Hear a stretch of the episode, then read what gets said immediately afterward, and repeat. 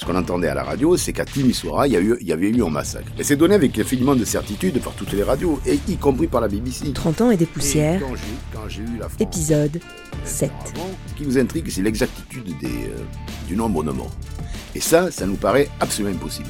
Et ce qui fait qu'on se retrouve avec ce qu'on n'appelait pas le fake news, mais l'u- l'une des plus belles, euh, plus grands fumages du journalisme que j'ai vécu et sur lequel je regrette simplement de ne pas avoir pu apporter ma part de, de précision.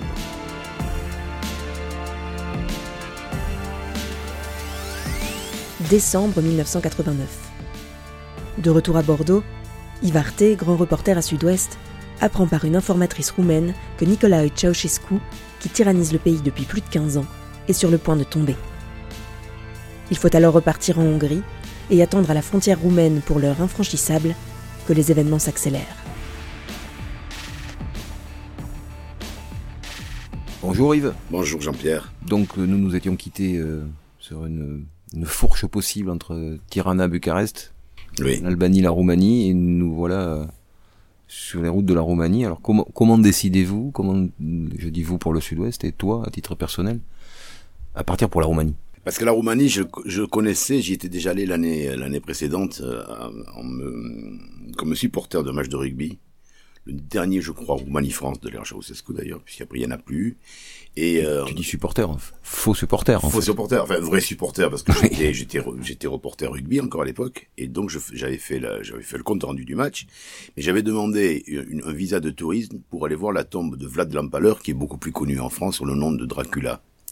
Et à ma grande surprise, ce, visa de tourisme m'avait été acco- accordé. Et en restant pendant huit jours en, Roumanie après le match, dans une situation qui était quand même très paradoxale, puisque personne ne pouvait y aller, il y avait, on ne donnait plus de visa, il y avait, avait plus de voyage de poste, enfin, c'était impossible, sauf pour des événements particuliers. Euh, J'avais rencontré des, Roumains, et, et notamment une, une jeune femme qui s'appelle Nadia Nedelcu, qui est devenue une très grande journaliste roumaine par ailleurs ensuite et qui m'a aidé, qui, m'a, qui me traduisait, qui me disait il faut aller là, il faut aller là, bon avec assez de prudence parce qu'on était très certainement surveillés. Et, euh, et cette, cette jeune femme, elle, elle pouvait euh, le- soir, enfin, elle, elle continuait à m'appeler. Ça dit long sur l'incurie du régime, euh, de ce régime communiste, puisqu'elle pouvait m'appeler la nuit, très souvent vers 4 heures du matin, 5 heures du matin. Et donc en décembre 89, après tous les événements qu'on a déjà racontés, revoilà un an euh, plus tard donc. un an- exactement un an plus tard, Berlin, euh, Prague, etc., etc. Donc, euh, je suis revenu en France, je suis chez moi, et un soir, elle m'appelle, elle me dit, viens vite, avec son accent roumain délicieux, viens vite, le tyran va tomber. Et donc, euh, bon, le lendemain, je vais voir le directeur de la rédaction de l'époque, qui s'appelait Henri Desramaisons, et je lui dis, Henri, je vous De très bonne heure. à de très bonne heure. Parce que lui, il arrivait à 7h30 le matin, donc à 7h, j'étais de- devant son, devant la porte de son bureau, je dis, Henri, je voudrais partir en Roumanie, je suis sûr que Ceausescu va tomber. Il me dit, mais enfin, comment pouvez-vous savoir ça? Je lui dis, croyez-moi, etc., etc. Bref, il accepte, et, je pars le 18 décembre, ou 19 décembre exactement, enfin, toujours est-il que je suis en Hongrie, à la frontière hongroise, en attendant l'hypothétique chute de Ceausescu. Et c'est ainsi que je me retrouve donc pendant deux jours euh, Tu retrouves des collègues sur place? Je retrouve des collègues sur place. Je retrouve notamment un gars du Figaro qui s'appelle Jean-Jacques Mével, type très très sérieux, très très très bon journaliste d'agence, qui avait, il était Reuters, journaliste économique de Reuters.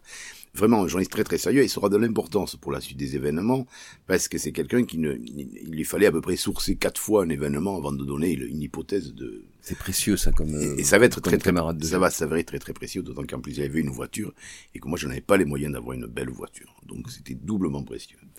Donc on se retrouve à Szeged et Szeged c'est une ville en, en Hongrie qui est très proche de de, de Timisoara.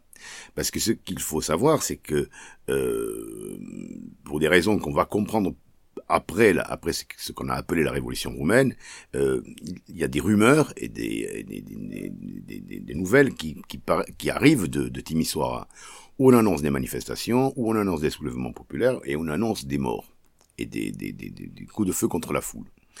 Euh, Mais sans qu'on sache vraiment ce qui peut s'y passer, puisque personne ne peut y entrer. Donc il y a deux façons d'y accéder, par la route, que cette façon d'y accéder.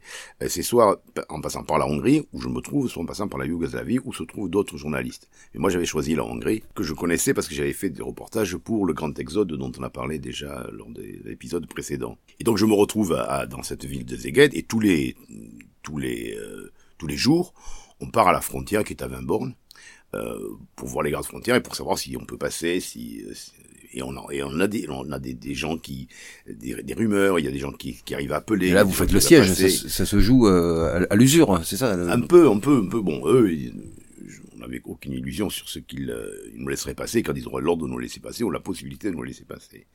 Et donc, le 21 décembre, on apprend qu'il y a eu une énorme manif à, Bucarest qui s'est très très mal passée, qui était une manifestation euh, que Ceausescu avait demandé à ses services d'organiser pour reprendre le reprendre le contrôle de sa population dont il sentait parfaitement euh, contrôle qui était en train de lui échapper. Et ça a tourné à son grand, à sa grande honte, à son grand, à son grand désavantage, puisqu'il y a eu des huées, puis c'était la première fois, c'est absolument impensable. Il y a eu des huées, il y a eu des cris dans la foule, il y a eu dehors Ceausescu, ah bah, le communisme, etc., etc.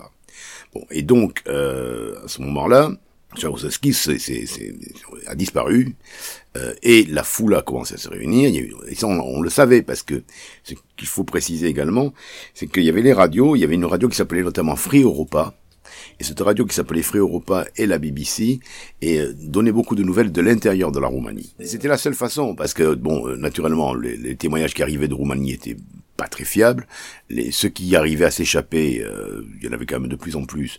Mais d'évidence, ils étaient tellement heureux de se retrouver dans un pays entre guillemets d'Occident, enfin libre, comme était la Hongrie de l'époque, qu'ils avaient tendance à exagérer et à, à augmenter ce très certainement par émotion, par, euh, par complexité de la situation, augmenter ce qui s'est passé en Roumanie. Donc effectivement, on avait peu de sources fiables, sauf c'est cette, cette BBC à laquelle on accordait quand même beaucoup de crédit, et Free Europa dont on se méfie un peu, puis c'était quand même une radio qui avait été montée par euh, essentiellement les services euh, américains, de telle manière à, qui contribuait à la, la, la à, déstabiliser le moral, voilà, et à déstabiliser le, le bloc. On peut téléguider, on voilà. Dire. Et donc on, a, on, on, sait qu'il y a, il y a des grands grands mouvements à, à Timisoara, et on se retrouve donc à la frontière. Et le 22 décembre, début de début d'après-midi, euh, les gardes frontières viennent vers nous, nous disent c'est fini, euh, Ceausescu euh, s'est enfui, euh, vous pouvez entrer. Donc on rentre, et comme dans tous les régimes communistes, ils font leur boulot parfaitement, et ils tamponnent les passeports. Mais comme c'est un nouveau régime, j'ai le numéro 3. Donc à ce poste frontière, j'étais le troisième à rentrer. Donc c'était c'était assez euh, passeport que j'ai conservé longtemps d'ailleurs. Et c'était assez assez assez curieux. Donc on arrive et on rentre dans la Roumanie, cette Roumanie qu'on ne connaissait pas. Moi, j'avais connu Bucarest l'année avant, mais Bucarest était quand même la capitale. Mais là, c'était, on arrivait dans la campagne profonde de la, Roumanie, et dans une campagne profonde qui était euh, extrêmement liée à la Hongrie, puisque c'était après le partage euh, du traité de Versailles, enfin le traité de Sèvres plus exactement, qui avait donné à la Roumanie toute une partie de l'ancien de l'ancien de l'ancienne Hongrie. Donc il y avait beaucoup de gens qui parlaient hongrois, il y avait beaucoup de il y avait, en fait ils arrivaient toujours à communiquer entre eux par par des des, des moyens détournés mais enfin il y avait une similitude de paysage et de et de culture essentiellement. Bon et donc on va dans cette dans cette campagne qui était très très pauvre et on roule jusqu'à une première ville qui s'appelle Arad, l'équivalent de Zeguet de l'autre côté en frontière roumaine et on arrive à la tombée de la nuit dans une atmosphère euh, qui devient de plus en plus inquiétante. Quand tu dis inquiétante, c'est-à-dire, tu, tu, y compris jusqu'à tu, c'est, c'est coups de feu, c'est, Non, il n'y a euh, pas de coups de feu, il y a des, des, des, des paysans qui brûlent des, des, des, des, drapeaux roumains ou des portraits de Ceausescu, mais qui arrêtent quand ils nous voient arriver parce qu'ils se demandent quelles sont ces voitures. Il y avait une paranoïa euh, qui explique beaucoup de choses dans la Roumanie. Paranoïa et un mensonge à peu près organisé qui faisait, qui suffisait à faire régner la terreur alors que les mêmes les, les simples forces de police n'étaient pas capables de, de, réprimer euh, une population qui se soulevait. Les organisations étaient trop grandes. Là, le mot-clé, c'était quoi? Sécurité. Sécurité, c'était c'était les, les, services euh, les services de police, les services pas secrets, même pas secrets, le service qui était chargé de de faire euh, de faire régner l'ordre, comme son nom l'indique, ce qui ça veut dire sécurité tout bêtement. Comme l'était la Stasi en Allemagne de l'Est. Comme l'était la Stasi en Allemagne de l'Est. Mais à qui on, enfin, on pensait, on savait que la Stasi avait de, de très, de très grandes possibilités d'espionner les, euh, les Allemands de l'Est, mais on, on, soupçonnait la sécurité d'avoir 40 fois plus de moyens, alors que c'était tout à fait l'inverse. C'était, c'était un système totalement désorganisé et une incurie généralisée. Mais ça, on l'a appris après, bien sûr. Mais cette sécurité nous faisait très peur. Nous, occidentaux, en se disant, bon, euh, temps qu'on savait qu'il y avait eu des morts. Et donc on arrive à Arad, à la tombée de la nuit, et dans cette ville, euh, qui est une ville industrielle, on trouve un hôtel, donc ça c'est le, le, 22 décembre, et j'ai fait un papier pour le 23 en disant, euh, mais un très court papier, et surtout pour passer le papier, une fois de plus, c'était quand même toujours notre, notre souci, notre, notre, inquiétude véritable, on trouve un, un, ancien, enfin un bureau de, poste, un bureau de poste, bureau de poste de téléphone, à l'identique de ceux qui pouvaient exister en France dans les années 30, où les standardistes n'avaient n'avaient pas, n'avaient pas le droit de téléphoner à l'étranger, et donc n'avaient jamais téléphoné à l'étranger. Et c'était un très vieux poste avec des fiches, euh, je sais pas si, oui, oui, on les voit dans les films de, ces années-là, absolument. et elles étaient émerveillées parce qu'il y avait, je me souviens, il y avait des journalistes japonais qui, juste avant moi, avaient demandé Tokyo, donc elle branchait la fiche de Tokyo. Pour elle, c'était un bonheur inouï. C'était la, la, liberté commençait là, dans ce branchement de la fiche. Moi, j'ai demandé Bordeaux, j'ai eu Bordeaux. J'ai eu un rédacteur en chef de l'époque qui m'a dit, ne vous inquiétez pas, ils vont nettoyer quelques trous à rats et puis vous rentrez. Je, je suis pas du tout rentré, ils ont pas nettoyé quelques trous, trous à rats, ils ont vraiment commencé à tirer très très fort. Et ça a commencé à tirer à Arad. Et nous, on est parti dans la nuit à Timisoara. Parce que Timisoara était déjà un nom qui revenait fréquemment sur Timisoara, euh, BBC. Et, oui, à Timisoara, on savait qu'il y avait eu, on savait que tout avait commencé là parce que il y avait eu un pasteur protestant qui s'appelait Laszlo Tokesh, qui faisait partie des dissidents et qui, qui avait été euh, arrêté par les forces de l'ordre. Et ça avait donné lieu à des protestations dès le mi-décembre, protestations qui avaient enflé, qui avaient, qui, qui, qui avaient, qui avaient gonflé et, euh, et et dont on, dont, dont on disait en, en, Occident euh, que c'était la ville de la rébellion. En fait, il y avait eu déjà des centres de, de sédition et de rébellion un peu partout en Roumanie, notamment à Yassi, notamment à Sibiu, etc., etc., et, et naturellement à, à, à, Bucarest. Mais donc Timisoara, c'était là. Et puis surtout, ce qu'on entendait à la radio, c'est qu'à Timisoara, il y, a eu, il y avait eu un massacre. il y a eu un massacre. Ça, la, la, la rumeur, on va, on va continuer d'appeler ça comme ça, parce qu'à l'époque, à ce moment-là, c'est une rumeur qui enfle. C'est il y a. Mais c'est donné avec infiniment de certitude par toutes les et y compris par la BBC. Et quand j'ai eu la France l'instant avant, j'ai demandé qu'est-ce que donnaient les dépêches AFP. Les dépêches AFP disaient il y a eu un massacre à, à Timisoara. Or avec Mével, euh, on est, Jean-Jacques Mével, on est, perplexe. non pas parce que on ne suppose pas qu'il peut ne pas y avoir de massacre. On, sait qu'ils sont capables de tirer. Mais c'est pas ça qui nous intrigue. Ce qui nous intrigue, c'est l'exactitude euh, du nombre de morts. Et ça, ça nous paraît absolument impossible. On donnait un, nom de mémoire, il me semble, il me semble que c'était 1263 morts ou 1264 morts. On disait ça, c'est impossible. Euh, on peut d'être aussi précis. D'être aussi précis, c'est pas possible. Dans, dans, nous, on voyait l'atmosphère dans laquelle on vivait. Et puis surtout, s'il y avait 1263 morts, il faut multiplier par 3 le nombre de blessés. 3 minimum. C'est comme ça que vous procédez. Eh oui, donc ça veut dire que tous les hôpitaux sont engorgés. Quand vous arrivez à Timisoara. Et quand on arrive à Timisoara, pendant euh, deux heures, on cherche, euh, enfin, au, milieu d'une foule euh, en liesse, de tirs, de, de, de, mouvements de panique, de. Parce que là, l'annonce chez Osescu a disparu, est partie, est, en, a été faite. Donc. Oui, oui, oui. c'est ça. Le, pays est en liesse. Dans le pays est en, est en liesse et, en, et dehors et en guerre entre guillemets. Et en guerre entre guillemets. Et une fois de plus, curieusement, il fait très très doux, ce qui explique que les gens peuvent être dehors en Roumanie un 22 décembre, parce que sinon. Je ne sais pas si la, les événements auraient eu cette force s'il avait fait très très froid. Ce qui va se produire une semaine plus tard. Et donc, tout le, tout, mais toutes les populations sont dehors. Mais dans ces populations, il y a des coups de feu qui viennent, on ne sait pas d'où, euh, qui blessent. Puisqu'à l'hôpital, on trouve un, de nos confrères qui est un photographe de Gamma, qui est blessé. Il avait été blessé à une jambe, qu'on laisse à l'hôpital. Et nous, on cherche toujours euh, ces, euh, ces 1203 morts et ce charnier qu'on ne trouve pas. Et très tard dans la nuit, vers, euh, enfin très tard dans la nuit, vers 22 heures, il y a un, gars qui nous voit chercher, qui nous voit rentrer dans les hôpitaux, on, passe dans des morgues, on ne voit rien, qui nous amène, nous dit je vais vous amener voir les morts. Et il nous amène dans un lieu qu'il présente comme, étant le charnier, et où on voit dans la lueur des phares, parce que c'était, euh, il n'y avait rien d'autre, quoi, la lueur des phares des voitures, quatre, cinq cadavres euh, exhumés euh, sur le, à même la terre, euh, dont on ne peut pas véritablement déterminer dans quelle dans phase de décomposition ils se trouvent. On peut supposer qu'ils bon on leur dit mais pourquoi ils sont loin, ils nous disent parce qu'ils ont brûlés en plus. Bon bref, donc on sait pas très bien, mais on en compte six, on compte six cadavres.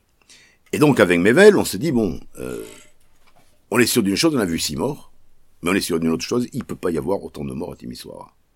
Et on, on rentre vers minuit euh, Dans l'après-midi, en fin d'après-midi, juste avant nous, une heure avant, il y a un journaliste de Libé qui, est, qui est passé par la Yougoslavie et qui a fait la même constatation que nous. C'est-à-dire, il voit des morts, mais il ne peut pas vraiment dire s'ils sont morts euh, brûlés, s'ils sont morts euh, par pendaison, s'ils sont morts par balle. Et il rentre. Et il... Mais ce qu'il peut dire, comme vous, c'est qu'il y en en en a pas 1200. Il y en a pas 1200. Voilà. Euh, lui, il repart en Roumanie et il arrive à passer son papier pour Libé puisque le papier était est passé le lendemain. Euh, hélas pour lui, parce qu'il n'est pas passé tel qu'il l'avait dicté. Et c'est une mésaventure qui va arriver à beaucoup, à beaucoup d'entre nous. Et donc nous, on rentre, on va vers Arad, et à Arad, on trouve une... D'abord, il est trop tard pour passer un papier, parce que le... Parce qu'il est trop tard. Il est minuit, donc Voilà. c'est pas la peine. On va dans l'autre hôtel dans lequel on se... On, compte passer la nuit et repartir directement en Hongrie. Et, euh, et donc, on, on se retrouve bloqué là, par une fusillade assez, assez intense. Au point que veines me dit reste pas dans ta chambre, c'est trop dangereux, c'est trop. Euh... Bon, je lui dis écoute si tu veux, et puis euh, donc je pars dormir avec eux. On dort tous les trois sur euh, à même le sol. C'est en fait sur des matelas qu'on a posés au sol euh, parce qu'il y avait des balles qui pouvaient passer.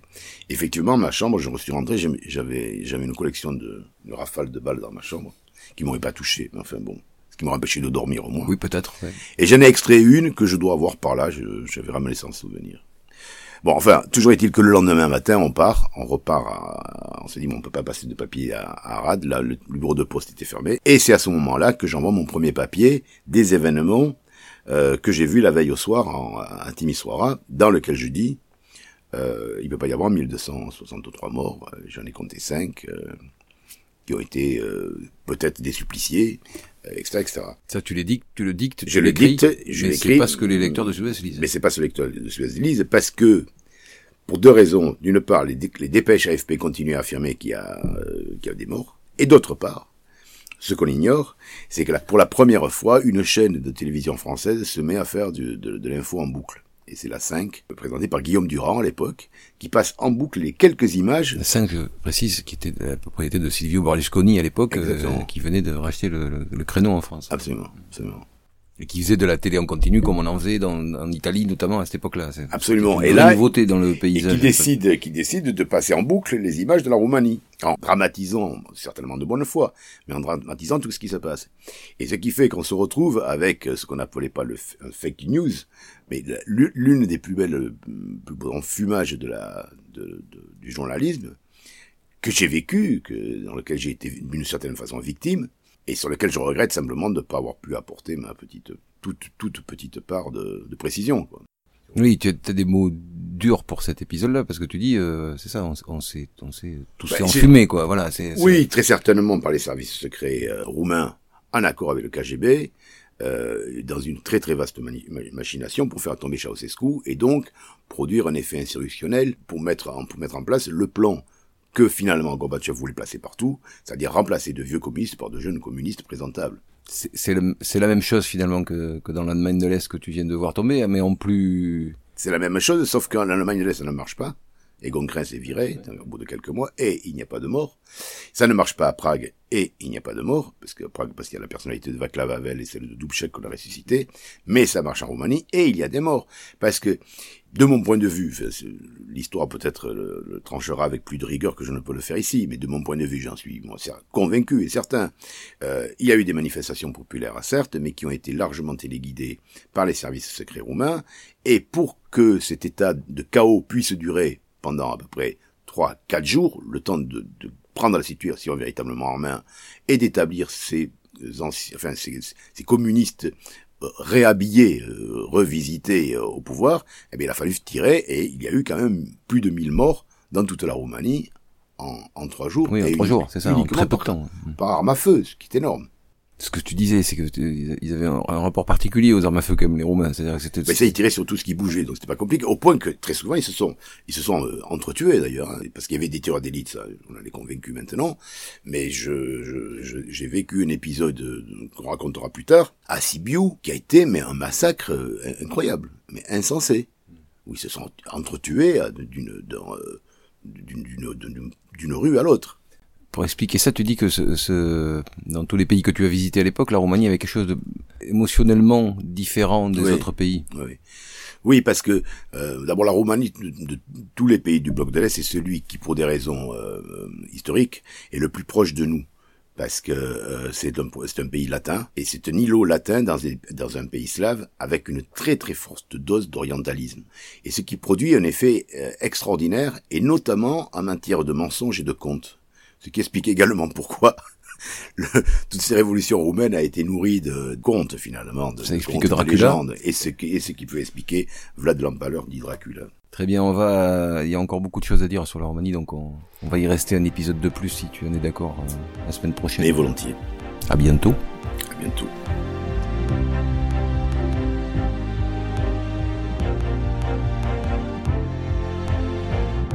Vous venez d'écouter le septième épisode de 30 ans et des poussières. Merci d'être de plus en plus nombreux à écouter nos podcasts N'hésitez pas à nous envoyer vos remarques, vos avis ou vos suggestions à podcast.sudouest.fr.